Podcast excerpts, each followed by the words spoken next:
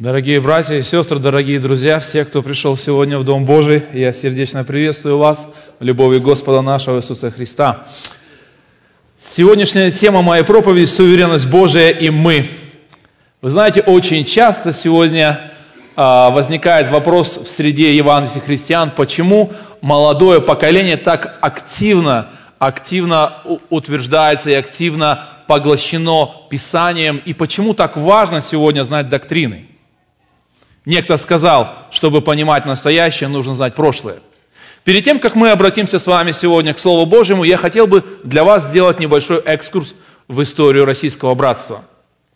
Интересно, что Бог действовал в России таким образом, что четыре, четыре независимых источника, или, скажем, четыре точки, в которых Бог коснулся сердец и началось пробуждение, были в Санкт-Петербурге, на юге Украины, в Тифлисе и на Дальнем Востоке – все эти четыре места, они возникли независимо друг от друга. Интересно, допустим, а, сказать о том, что в Санкт-Петербурге были две женщины, имена которых Елизавета Черткова и Наталья Левин. Эти две женщины, они принадлежали к высшей знати, они были образованными людьми, и они обратились к Господу, находясь в заграничной поездке в Англии. И когда они обратились и вернулись обратно в Россию, они пригласили одного человека. Его звали а, лорд Редсток. И этот брат, он приехал в Санкт-Петербург, и он начал проповедовать среди знати, среди тех людей, которые имели образование, которые имели положение в обществе. И многие-многие души и сердца начали обращаться к Господу. Среди них был один человек, имя которого Василий Пашков. Известно, что э, этот брат э, имел э, богатейшее дворянское сословие, он сам владел многими заводами – но помимо этого он имел очень хорошее образование, и исторические данные говорят нам, что он свободно говорил на 24 языках. Вы знаете, для многих из нас английский выучить до конца сложности, а вот брат имел такие благословения. И вы знаете, вот этот период примерно с 1870 года и дальше до 1929 года было очень бурное развитие. Была переведена Библия на русский язык, очень большое такое служение книгонож было. Это были те люди, которые брали Евангелие, брали Библии, и они шли от поселка к поселку, от деревни к деревне, от города к городу, а, и дарили Евангелие, проповедовали Слово. Многие люди обратились через это служение. А, многие были христианские издания в это время открыты. Журнал «Баптист», «Христианин» и другие. Но в 29 году, в 29 году Сталин издает указ о том, чтобы начать гонение на верующих. И серьезные притеснения начались в евангельском христианском братстве. Многих лидеров, служителей просто физически уничтожили. Заметьте, я приведу такой один из фактов. Например, э, в городе Благовещенск на Дальнем Востоке было 2000 членов в 29 году, как раз в период перед самыми гонениями. В 1991 году там не находили более 200 только членов. Один из фактов, а, когда совершалось крещение в 29 году, начало гонения в Благовещенске, 150 человек приняло крещение в один день, это была молодежь от 18 до 22-3 лет. И когда они все вышли из воды, в это время пришли целый отряд красногвардейцев, которые окружили, взяли в кольцо этих людей, и комиссар предложил, что те люди, которые сейчас откажутся от Бога и выйдут за этот круг оцепления, те останутся живы. А те, кто останутся внутри круга в оцеплении, они погибнут. Мы их здесь расстреляем. Ни один человек не вышел из этого круга. И вы знаете, в этот серьезный период гонений, когда многие верующие переживали трудности, когда их жизнь была действительно каждодневно под давлением того, что будут ли они живы. Многие умерли в ГУЛАГе, многие умерли на Магадане, на Колыме, в других местах. И этот период был очень сложный для церкви. И когда мы смотрим на всю историю, то мы видим, что примерно перед самой войной правительство издает указ, чтобы вообще закрыть дома молитвы. Дома молитвы были закрыты. Но самое сложное, что начиная с 1944 года, когда Сталин под нажимом, а, вой, а, под нажимом американских, американских представителей открыл все-таки церкви, для того, чтобы церкви были открыты. И верующие начали опять собираться в церквях. С 1944 года по 1986 год в братстве не было официальной доктрины. Иными словами, каждый человек, который приходил в церковь, он не мог взять доктрину и сказать, а что значит похулить Духа Святого? А что значит Божественная Троица? Мы верим в одного Бога, но три лица. Люди, приходя в церковь, они не могли этого сделать, потому что этого просто не было. И несмотря на то, что люди были верные Богу, люди были посвящены Господу, многие умирали, оставались верными Богу до смерти, многие люди переживали трудности в своей повседневной христианской жизни, потому что не было четкого, ясного вероучения.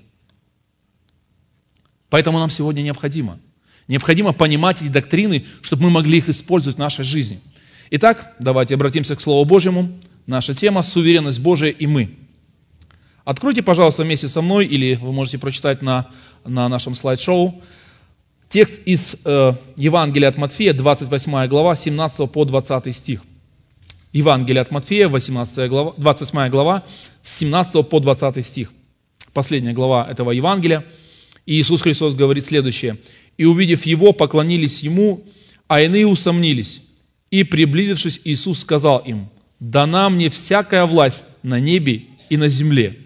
Итак, идите, научите все народы, крестя их во имя Отца и Сына и Святого Духа, уча их соблюдать все, что я повелел вам, и сея с вами во все дни до скончания века. Аминь. Заметьте, написано, дана мне всякая власть на небе и на земле. Когда мы говорим о суверенности Божьей, суверенность Божия – это характеристика Бога, когда Он независимо, полновластно принимает решения – то есть он не просит у кого-то совета, чтобы сказать, ну понимаете, тут сейчас так, такая сложная ситуация на, на Ближнем Востоке, пожалуйста, скажите, что мне делать. Он никого не спрашивает, ни с кем не советуется. И помимо этого у него есть полновластие, когда он может выполнить свои решения. И смотрите, Христос говорит, дана мне всякая власть на небе и на земле. И на небе, и на земле Иисус Христос, правитель который держит власть в своей руке. Возникает вопрос, да на кем? В Евангелии от Иоанна в 5 главе, в 22 и 23 стихе написано, «Ибо Отец не судит никого, но весь суд отдал Сыну, дабы все чтили Сына, как чтут Отца. Кто не чтит Сына, тот не чтит и Отца, пославшего Его». Иисус Христос получил власть от Небесного Отца. Заметьте, Он говорит, да на мне – он не захватил эту власть, он ее не присвоил, он не каким-то образом, может быть, получил ее по наследству, он говорит, дана мне власть. Вы помните тот аспект, когда Иисус Христос, Сын Божий, пришел на землю, и а, сам дьявол подошел, чтобы искушать Господа, и это описание есть во всех почти Евангелиях. В Евангелии от Луки, в 4, а, в 4 главе, в 6 стихе, мы а, читаем интересные слова. Давайте вместе откроем. И сказал ему дьявол, тебе, э, тебе дам власть над всеми, всеми царствами и славу их, ибо она предана мне, и я, кому хочу, даю ее. Заметьте, какая тонкая ложь. Дьявол говорит, что власть ему предана. Это была, это была ложь, потому что он захватил эту власть. И все, то, что принадлежало первому человеку, стало принадлежать дьяволу. Сам Иисус Христос говорит о том, каким образом Он, он э, взял эту власть и какой ценой она ему досталась в первом послании Петра, в первой главе 17-19 стих. «И если вы называете отцом того, который нелицеприятно судит каждого по делам, то со страхом проводите время страстования вашего, зная, что нетленным серебром или золотом искуплены вы от суетной жизни, преданной вам от отцов, но драгоценной кровью Христа, как непорочного – и чистого агнца. И Иисус Христос заплатил своей кровью, чтобы иметь эту власть. Итак, власть, всякая власть, свобода делать что-либо. Обратите внимание на тот аспект, что Христос говорит власть на небе и на земле. Он как будто разграничивает свою власть, и он говорит, и на небе, и на земле все это принадлежит мне. Я все контролирую. Давайте посмотрим первый аспект – власть на небе. Над чем же Бог имеет власть? В первый, первый наш, наш пункт над всем космическим пространством. В книге Иов, в 38 главе, в 32 стихе написано, «Можешь ли выводить созвездие в свое время и пасти ас с ее детьми?» Кстати, ас – это большая медведица, и а, детьми это имеется в виду малая медведица. Вы помните а, контекст это, этого места, этого текста? Когда Иов встречается с Богом к лицу, лицом к лицу, Бог начинает ему говорить о своей суверенной власти, и он говорит, можешь ли ты выводить созвездие? Что делает Бог? Он выводит созвездие, Он контролирует весь космос. Заметьте, только в том небосклоне, который мы можем видеть каждой ночью и в темное время, э, время суток, мы можем видеть 27 биллионов звезд. Но это только то, что мы можем видеть оптически. За каждой звездой находится еще звезда. И эти звезды невозможно посчитать. И он говорит, что я всем этим управляю, я все это контролирую. Заметьте, каждая планета, она движется с определенной скоростью. Некоторые э, кометы, которые прилетают к Земле, они имеют определенный период. Комета Галлея имеет 75 лет, период, когда она возвращается к Земле. И все, что происходит в космосе, оно под конкретным суверенным правлением Бога. Заметьте, чем еще управляет э, Бог мы, э, второй наш пункт будет над всеми обитателями Царства Небесного. Все Царствие Небесное находится под рукой Бога. В этой же книге Иова мы читаем, «И был день, когда пришли сыны Божьи», в первой главе 6 стихе, «И был день, когда пришли сыны Божьи предстать пред Господа, между ними пришел и сатана». Смотрите, написано, «Пришли сыны Божьи предстать пред Господа». Все небожители, они подотчетны Господу. Они пришли предстать с одной лишь целью дать отчет в их, в их служении пред Богом. И даже сам сатана тоже явился. Потому что он тоже зависим, и он сам ничего делать не может. И заметьте, все то, что происходит на небесах, все то, что находится под рукой Божьей, оно не развивается хаотично. Бог управляет всем.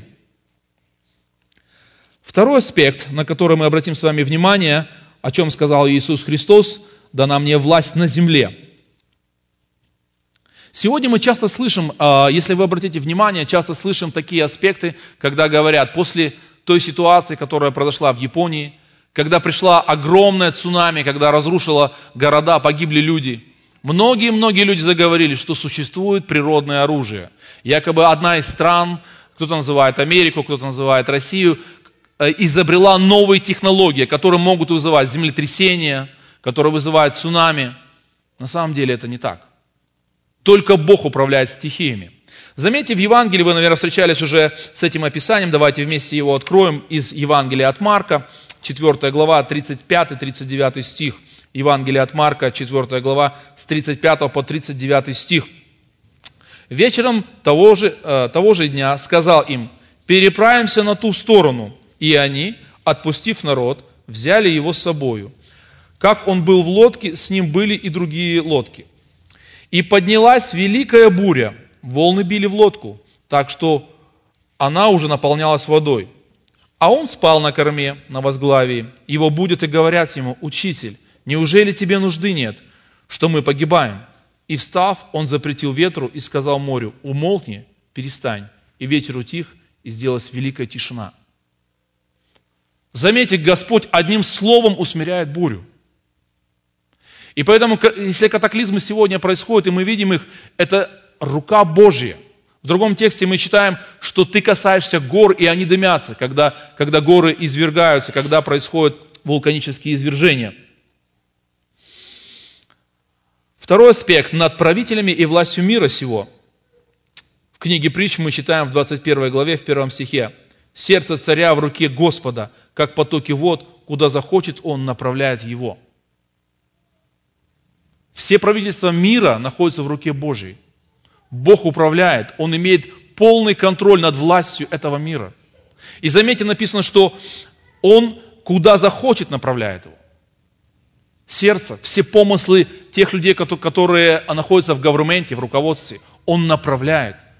И поэтому, говоря к детям Божьим, Он говорит, чтобы мы были покорны властям. Помимо этого, Господь говорит, Он имеет власть над историей человечества. над развитием истории человечества. 24 глава Евангелия от Матфея, 1-2 стих. Выйдя, Иисус шел от храма, и приступили ученики Его, чтобы показать Ему здание храма. Иисус же сказал им, «Видите ли все это? Истинно говорю вам, не останется здесь камня на камне, все будет разрушено». Смотрите, ученики подошли к Иисусу Христу, и они показывают храм, который находится в Иерусалиме, прекрасное здание, последний храм Зарававеля, как его называли.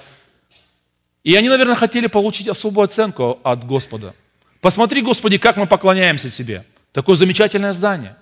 Там даже золотом обложены все внутренности, святая святых и все остальное. Но Иисус Христос говорит, что камня на камне здесь не останется. Заметьте, то событие, о котором говорит Господь, оно свершится 70 лет после распятия Иисуса Христа. Но Он уже говорит, что это будет. И заметьте, текст, он говорит нам, в первом стихе написано, Он шел от храма сам Бог оставлял храм. И он говорит, все будет разрушено. Если мы смотрим на историю, интересно, что сами завоевательные войны, которые происходили в Израиле постоянно со стороны а, набегов и различных народов, в том числе и Римской империи, и последнее, последнее посещение римской, римскими солдатами Иерусалима, оно не закончилось для Иерусалима а, мирно. Весь город был разрушен. Интересно, что предводитель Тит Испасиан, человек был образованный, и он всеми фибрами своей души пытался сохранить храм. Храм считался одним из чудес света. И он своих солдат просил, чтобы те как можно, как можно а, тщательнее могли сохранить и не разрушали ничего. Но интересно, что евреи, которые закрылись в храме, которые вели эти, э, э, эти бои, они ожесточенно отбивались от римских войск. И один из солдат взял и просто кинул факел, и этот храм загорелся. А когда храм загорелся, температура поднялась, и то все золото, которое находилось, находилось внутри, оно начало рассекаться. Оно начало рассекаться между камней. А на следующее утро эти еврейские солдаты начали разламывать эти камни, чтобы достать это золото. И так исполнилось Слово Господа. Ничего не останется, все будет разрушено. Но заметьте, это свершилось потому, что Господь определил этому. Все это развитие истории Он определил, и Он сказал, что так будет. Помимо этого мы видим власть Божью над а, а, миром падших ангелов, над всем миром падших ангелов. Давайте мы прочитаем один из текстов а, Евангелия от Марка, 5 глава, с 1 по 8 стих. Здесь написано – и пришли на другой берег моря в страну Гадаринскую. И когда вышел он из лодки, тот час встретил его вышедший из гробов человек, одержимый нечистым духом. Он имел жилище в гробах, и никто не мог его связать даже цепями, потому что многократно был он скован оковами и цепями, но разрывал цепи и разбивал оковы, и никто не в силах был укротить его. Всегда ночью и днем в горах и гробах кричал он и бился о камни. Увидев же Иисуса издалека, прибежал и поклонился ему. И, вскричав громким голосом, сказал, «Что тебе до меня, Иисус, Сын Бога Всевышнего? Заклинаю тебя Богом, не мучь меня!» Ибо Иисус сказал ему, «Выйди, дух нечистый из всего человека». Заметьте, этот человек, который не был под контролем человеческого общества, никто не мог его удержать. Написано о том, что ни цепями, ни другими какими-то мерами люди не смогли его удержать. Он имел огромную физическую силу, даже разрывал цепи. И как только он встречается с Господом, его реакция была, что он прибежал и поклонился ему. Он признает власть Господа. И заметьте, каким образом Господь проявляет свою власть. Он не начинает уговаривать этого нечистого духа. Ну подожди, ну зачем ты в него вошел? Ну почему ты его мучишь, этого человека? Он просто говорит, выйди, дух нечистый, имея власть. Ну, как мы с вами уже коснулись того, что Господь имеет власть над стихиями природы, Он имеет власть над правительством, Он имеет власть над историей развития человечества, Он имеет также власть над жизнью каждого человека, над каждым человеком. И первый аспект – это болезни и недуги – в Евангелии от Матфея, в 4 главе, в 23 стихе мы читаем. «И ходил Иисус по всей Галилее, уча в синагогах их и проповедуя Евангелие Царствия, и исцеляя всякую болезнь и всякую немощь в людях. Заметьте, в то время в Израиле не было ни emergency, ни, ни госпиталей, ни больниц. Люди умирали от простой инфекции. Просто умирали. Некоторые люди, пережив многие болезни, оставались калеками. Мы встречаем в Евангелии а, многие описания, когда у людей были иссохшие руки. И приходит Иисус Христос, и Он исцеляет всякую болезнь, всякую немощь в людях. Заметьте, если вы обратите внимание на то, что Христос ни одному человеку не отказал в исцелении. Он исцелял всех людей, которые приходили и просили Его об этом. Заметьте, исцелял без медикаментов, без уколов, без шприцов. Исцелял Словом. Второй аспект. Господь имеет власть над грехом. В Евангелии от Матфея в 9 главе, в 6 стихе написано. «Но чтоб вы знали, что Сын Человеческий имеет власть на земле прощать грехи, тогда говорит расслабленному, встань, возьми постель твою и иди в дом твой». Никто во всей вселенной не имеет власти прощать грехи, кроме Господа. У меня остался в России один друг. Он принимал участие в боевых действиях в Чечне. И после войны, когда он вернулся, ему было трудно жить. Все те действия, которые он совершал, они каждый день напоминали ему о том периоде его жизни. Он плохо спал, он часто просыпался.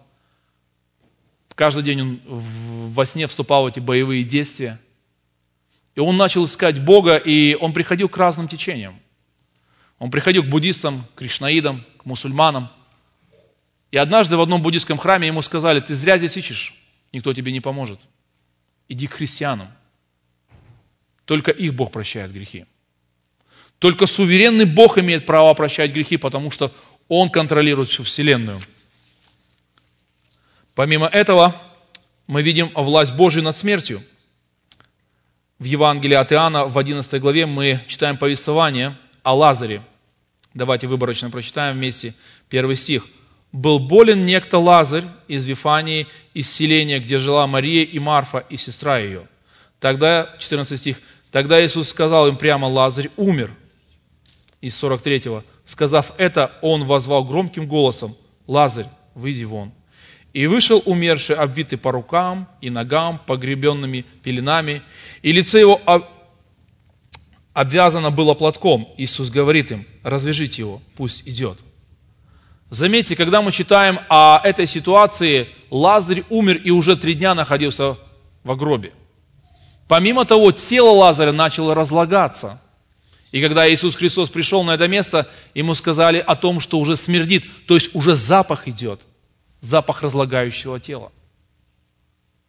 И Иисус Христос, имеющий власть над всем, говорит, выйди вон. Он воскрешает его. Но знаете, когда мы говорим о недугах, когда мы говорим о грехе, когда мы говорим о смерти, это аспекты, которые, может быть, сегодня кого-то из нас не касаются, и мы мало задумываемся о них. Но вот четвертый аспект, о котором часто сегодня люди даже не размышляют и даже мало думают о том, что Бог управляет им. Это судьба человека. Заметьте, в книге притч в 29 главе, в 26 стихе написано, «Многие ищут благосклонного лица правителя, но судьба человека от Господа». Судьба человека от Господа. Что это значит? Это значит, что Бог определяет, где каждому человеку жить. Смотрите, в книге Деяний апостолов в 17 главе, в 26 стихе написано, «От одной крови Он произвел весь род человеческий для обитания по всему лицу земли, назначив предопределенные времена и пределы их обитанию». Вы никогда не задумывались, почему одни люди спокойно уехали в Америку, а другие люди, сколько ни пытались, так и не выехали?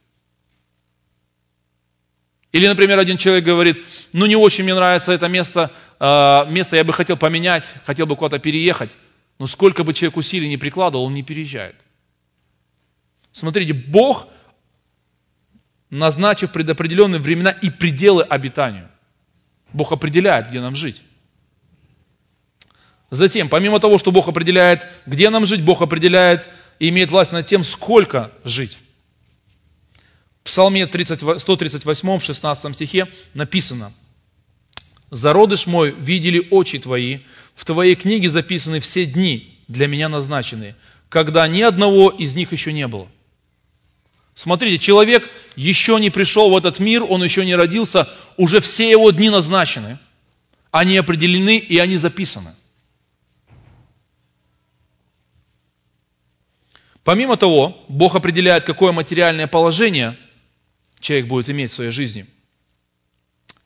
Вторая, первая книга Царств, мы будем читать со второй, со второй главы, 7 по 8 стих. Я бы хотел немножко сказать контекст. Вы знаете, что здесь описана а, ситуация в одной э, семье. В этой семье было две, две жены у одного мужа, вы помните? Как мужа звали?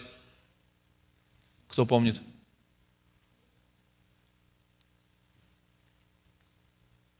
Елкана, его звали Елкана, и у него было две жены. Одна, и была проблема. Одна была жена любимая, а другая жена была нелюбимая. Та, которая была любимая, у нее не было детей. А та, которая была нелюбимая, имела детей. И этот человек, если мы смотрим на весь этот конфликт, то эта нелюбимая жена, она всегда пыталась уязвить эту любимую Анну, она всегда пыталась создать ситуацию, в которой бы могла огорчить ее. И мы читаем о том, что она ее огорчала до такой степени, что та даже не ела, не принимала пищу в момент праздника. Но Анна была посвящена Богу, и она понимала, что все находится в руке Божьей, и когда вы придете домой, вы можете прочитать всю вторую главу, вы увидите ее молитву, когда она благодарит за то, что Бог дал ей ребенка, и она благодарит, и она изливает свою душу к Богу, она говорит о его суверенности и о тех всех сферах, которые Бог управляет. И смотрите, один из аспектов, о котором мы говорим, о том, что Бог имеет власть над материальным положением каждого человека. Господь делает нищим и обогащает, унижает и возвышает. Из праха подъемлет Он бедного, из брения – возвышает нищего, посаждая с вельможами, и престол славы дает им в наследие, ибо у Господа основание земли, и Он утвердил на них вселенную. Делает нищим и обогащает.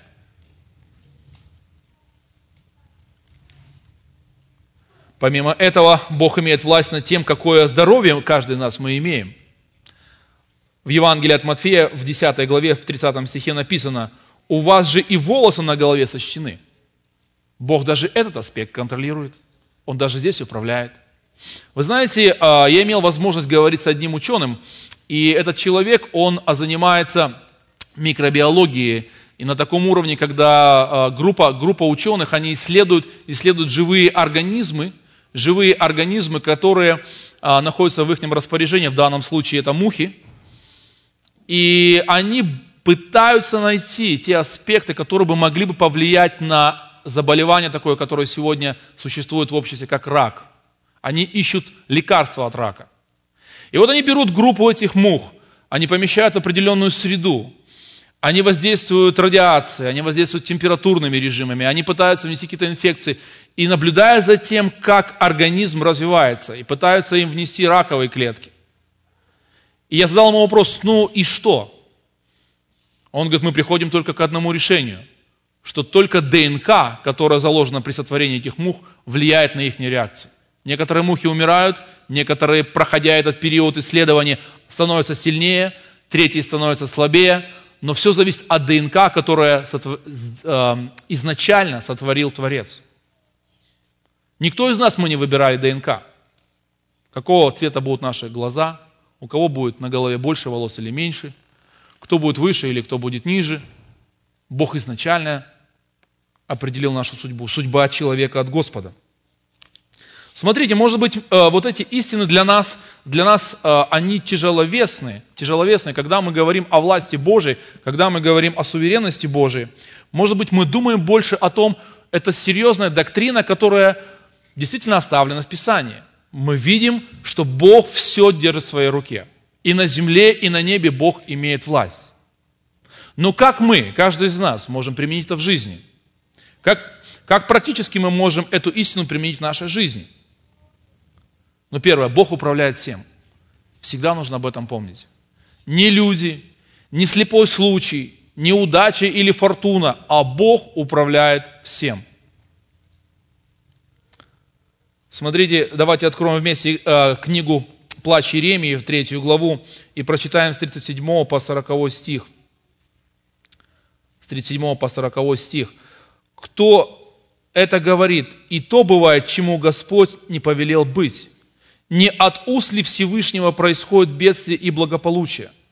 Зачем сетует человек живущий? Всякий сетует, сетует на грехи свои. Вы помните, когда пророк писал эти слова? Весь Иерусалим был разрушен. Этот пророк приложил много усилий для того, чтобы призвать народ к покаянию, к тому, чтобы народ вернулся к Богу, чтобы оставил идолопоклонство. Народ э, не услышал пророка, не услышал Божьего глашатая. И вот Бог привел эти все страдания и полностью разрушил Иерусалим, и он сидит на развалинах любимого города, он плачет, он страдает. Ну, а люди говорят, ну, то бывает, что и Бог не повелел быть. И пророк говорит, не от уст ли Всевышнего происходит бедствие и благополучие. Знаете, часто сегодня, когда люди говорят, я с одним человеком беседовал о Японии, вот что произошло в Японии – и он говорит, ну, почему Бог допустил эти ситуации? Я ему задал вопрос, ты когда-нибудь был в Японии? Он говорит, нет, ни разу не был. Я говорю, мне Бог однажды дал возможность быть в Японии с семьей. И я когда увидел эту страну с ее высокими технологиями, с одними из самых лучших э, машин и производства машин, и другими аспектами техники, которые, которые Япония выпускает – Наряду с этим я увидел огромное развращение и поклонение идолам. Вы представьте, есть такой город Ойта на юге Японии. Как только вы въезжаете в этот город, на самом въезде, на хайвее, стоит огромный идол, которому эти люди, которые производят все эти технологии, поклоняются. Не поклоняясь живому Богу. Не от уст ли Всевышнего происходит бедствие и благополучие. Заметьте, Каждый раз, когда в нашей жизни встречаются трудности, можем ли мы вспоминать о власти Божьей? Потому что суверенность Божья и власть Божья, оно сокрушает нас. Помимо того, что сокрушает, мы можем освобождаться от страха. Один верующий человек сдал анализ на раковые клетки, и через несколько дней ему позвонили. В тот момент, когда он с семьей находился в моле. И он открыл свой сотовый телефон, и врач сказал ему, у вас рак. И в вашей жизни осталось от 6 до 8 месяцев.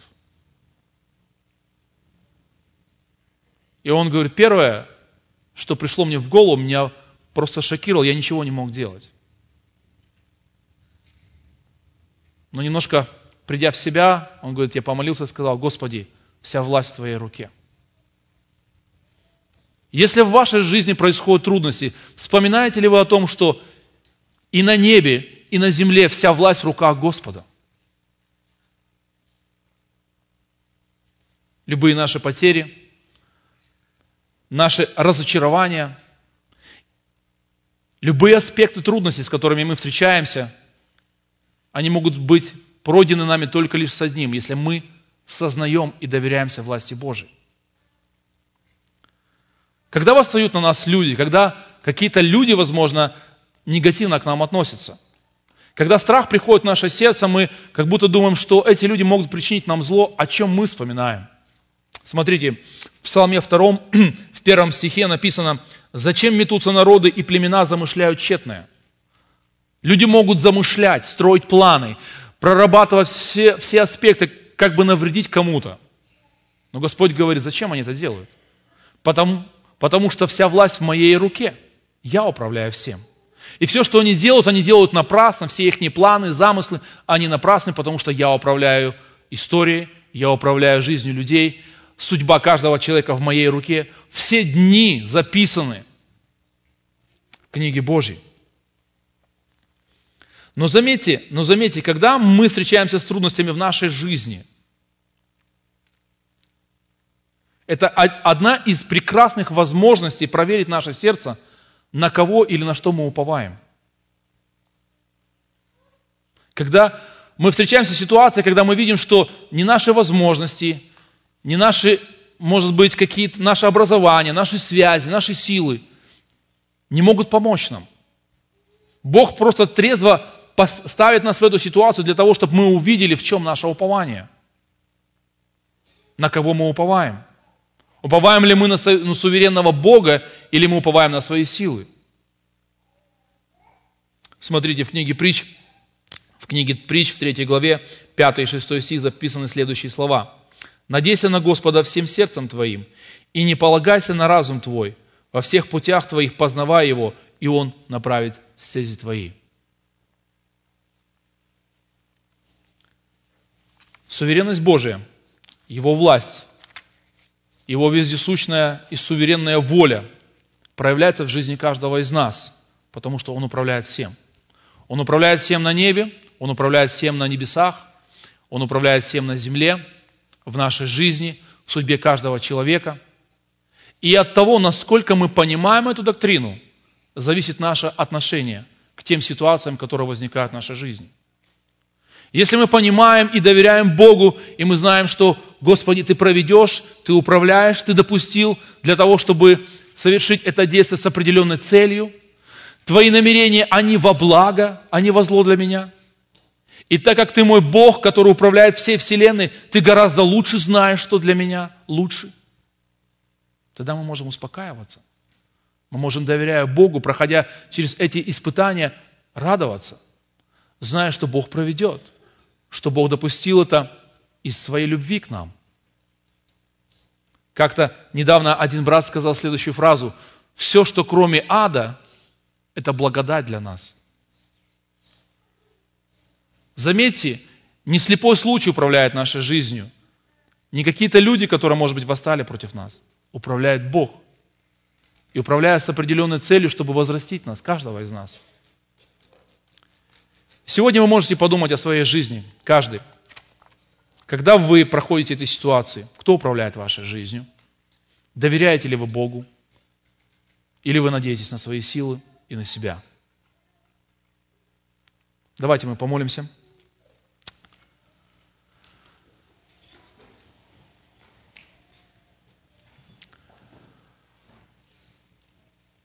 Дорогой любящий наш Небесный Отец, мы благодарны Тебе, что Ты суверенный Бог, что вся власть в Твоей руке, и Ты, Господи, управляешь всем. Ты управляешь историей человечества, Ты управляешь жизнью каждого из нас – то управляешь всей Вселенной, и каждый атом, каждая молекула находится под Твоей властью. Господи, мы благодарны Тебе, что вся наша жизнь в руке Твоей, все наши дни сочтены, наше здоровье, наше материальное состояние, все, Господи, находится в руке Твоей, и все исходит от Тебя, Господи.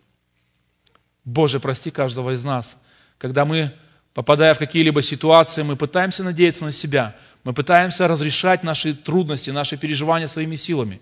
И мы забываем о Твоей суверенной власти. Помоги, тогда, когда мы будем находиться в этих обстоятельствах, каждый в своих, Господи, Ты э, имеешь план для каждого человека. Помоги, чтобы в этих обстоятельствах мы могли, Господи, уповать на Тебя. Мы могли помнить, что и на небе, и на земле вся власть находится в Твоей руке. Чтобы, Господи, уповая на Тебя, мы, Господи, могли все больше и больше сокрушаться, все больше и больше постигать Тебя, насколько Ты велик. И, Господи, благодаря Тебя за Твою власть и силу черпать силы для того, чтобы проходить эти испытания. Чтобы, Господи, наше сердце могло наполняться покоем, доверием Тебе. Чтобы мы, не полагаясь на разум Твой, полагались на Тебя. Помоги нам осознавать Твою любовь, Твою заботу каждодневную о каждом из нас. И помоги, Господи, понимать, что Твоя власть и суверенная воля, они благо для каждого из нас. Боже милосердный, мы просим Тебя за тех людей, кто, может быть, сегодня находится в трудных обстоятельствах, и кто, может быть, сетует на то, что эти обстоятельства сложились сами по себе. Помоги этим людям осознать, что все Ты допускаешь, любую трудность, любое переживание для того, чтобы изменить наши отношения к Тебе, Господи.